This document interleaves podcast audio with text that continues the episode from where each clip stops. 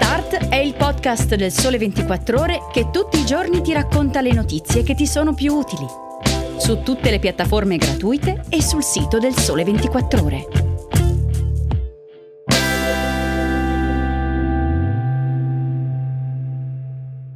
Ciao e benvenuto all'ascolto di Start. Io sono Massimo Donaddio e oggi ti parlerò della battuta d'arresto nella travolgente avanzata di Netflix nello streaming della crociata anticorruzione in Cina che colpisce anche Alibaba e il suo fondatore Jack Ma, e della tecnologia blockchain che cresce nel mondo ma non tanto in Italia.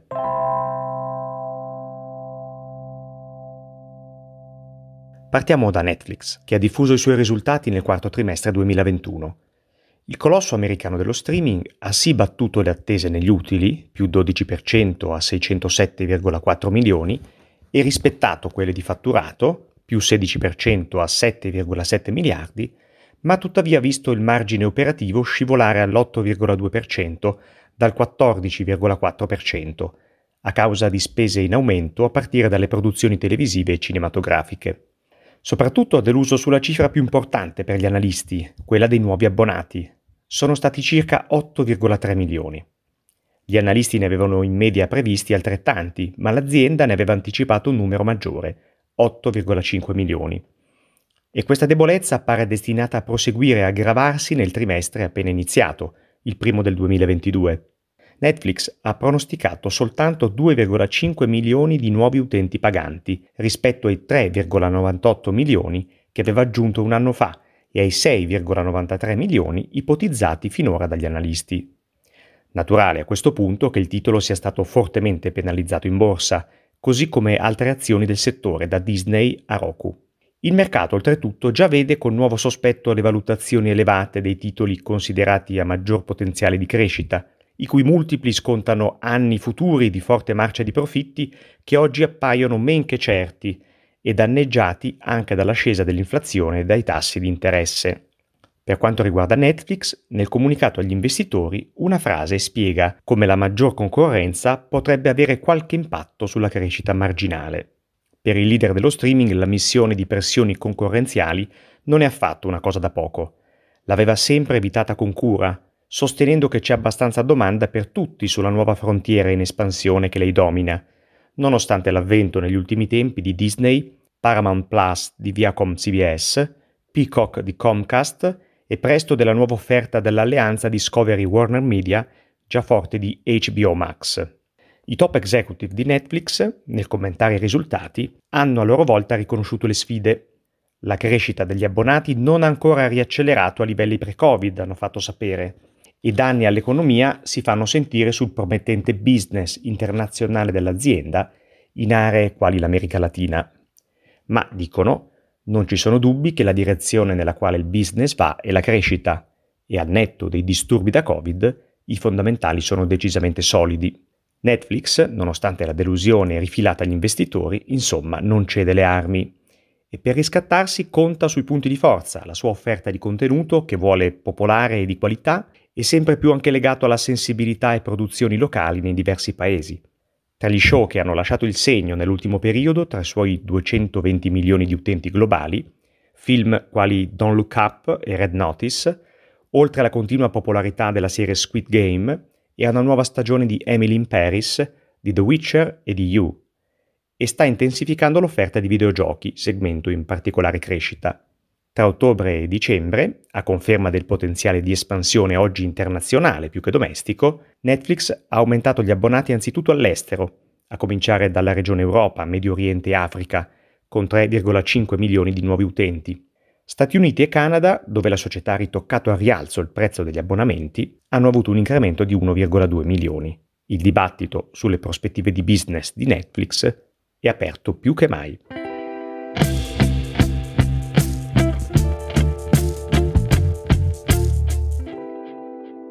Dagli Stati Uniti ci spostiamo alla Cina, dove la crociata anticorruzione del presidente Xi Jinping mette ancora una volta nel mirino il colosso dell'e-commerce Alibaba e altri big del settore tecnologico. In un incontro a cui hanno partecipato il potentissimo leader cinese e i massimi dirigenti dello Stato, la Commissione per l'ispezione disciplinare del Partito Comunista Cinese ha promesso di intensificare la sua lotta contro i funzionari corrotti. Da quando Xi Jinping è salito al potere nel 2012, più di un milione e mezzo di quadri del Partito Comunista sono stati puniti per corruzione. L'avvertimento è rivolto in particolare ai grandi gruppi privati del settore tecnologico, nel mirino dalla fine del 2020, quando fu sospesa in extremis la quotazione di Ant Group, controllata di Alibaba. Saranno raddoppiati gli sforzi per indagare e punire qualsiasi atto di corruzione legato all'espansione sfrenata del capitale e al monopolio delle piattaforme, hanno minacciato i leader cinesi. Inoltre, l'emittente televisiva di Stato ha iniziato a trasmettere una serie di documentari anticorruzione che ha fatto crollare le azioni di Alibaba alla borsa di Hong Kong. Un episodio infatti accusa una imprecisata compagnia di aver corrotto il fratello di un alto funzionario nella città orientale di Hangzhou, dove ha sede il colosso dell'e-commerce.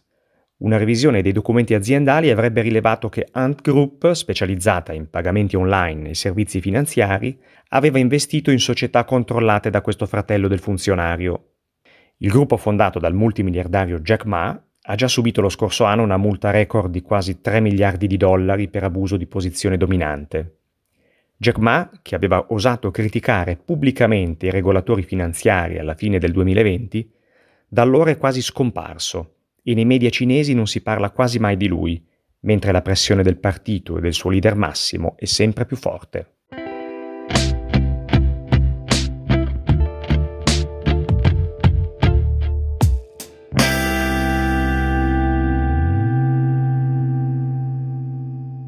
Per concludere parliamo della continua crescita a livello mondiale della blockchain, una tecnologia sempre più utilizzata per gestire e aggiornare dati e informazioni, per esempio transazioni, in maniera aperta, condivisa e distribuita, ma senza la necessità di un'entità centrale di controllo e verifica. Nel 2021 si sono contate 370 iniziative, tra progetti e annunci, sviluppate da aziende e pubbliche amministrazioni, più 39% rispetto al 2020. A fronte di questo fervore internazionale, nel mercato italiano ancora non si vede però una crescita decisa nell'adozione di queste tecnologie. Gli investimenti delle aziende sono stati pari a 28 milioni di euro nel 2021, più o meno stabili rispetto ai 23 milioni del 2020 e ai 30 milioni del 2019. In Italia il settore più attivo si conferma quello finanziario e assicurativo, con il 50% degli investimenti, riporta una ricerca dell'osservatorio blockchain della School of Management del Politecnico di Milano. Le applicazioni di questa tecnologia nata nel 2008 con i bitcoin si stanno evolvendo velocemente in diverse direzioni, ma tutte hanno in comune la spinta verso una nuova versione del web. La blockchain, infatti, è alla base di una sorta di internet decentralizzato che potrebbe essere la naturale evoluzione dell'attuale web. Se in Italia l'adozione di queste tecnologie da parte delle aziende stenta a decollare, i consumatori invece sono sempre più orientati all'utilizzo delle applicazioni blockchain, in particolare le criptovalute. Ben il 12% degli italiani ha già acquistato bitcoin o altre criptovalute. Il 17% si dice interessato a farlo in futuro, il 58% le conosce ma non è interessato a possederle e solo il 13% non le conosce affatto. A livello mondiale, fa notare la ricerca, un'altra importante innovazione tra le applicazioni decentralizzate è rappresentata dagli NFT, i token non fungibili, un tipo speciale di token crittografico che rappresenta l'atto di proprietà e il certificato di autenticità scritto su blockchain di un bene che può quindi essere scambiato tra due persone senza dover passare per un intermediario. La febbre da NFT ha contagiato anche Meta, la società di Mark Zuckerberg, che sta lavorando a un piano per consentire ai suoi utenti di creare e vendere token non fungibili.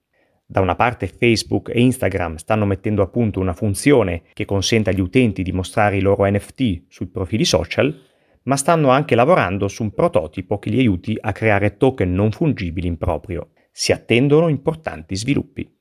Per questa puntata è tutto. Prima di salutarti ti consiglio l'ascolto di Market Mover, il podcast finanziario settimanale del Sole 24 ore in cui Andrea Franceschi e Moria Longo parleranno dell'avvio d'anno tormentato per le borse internazionali. A presto!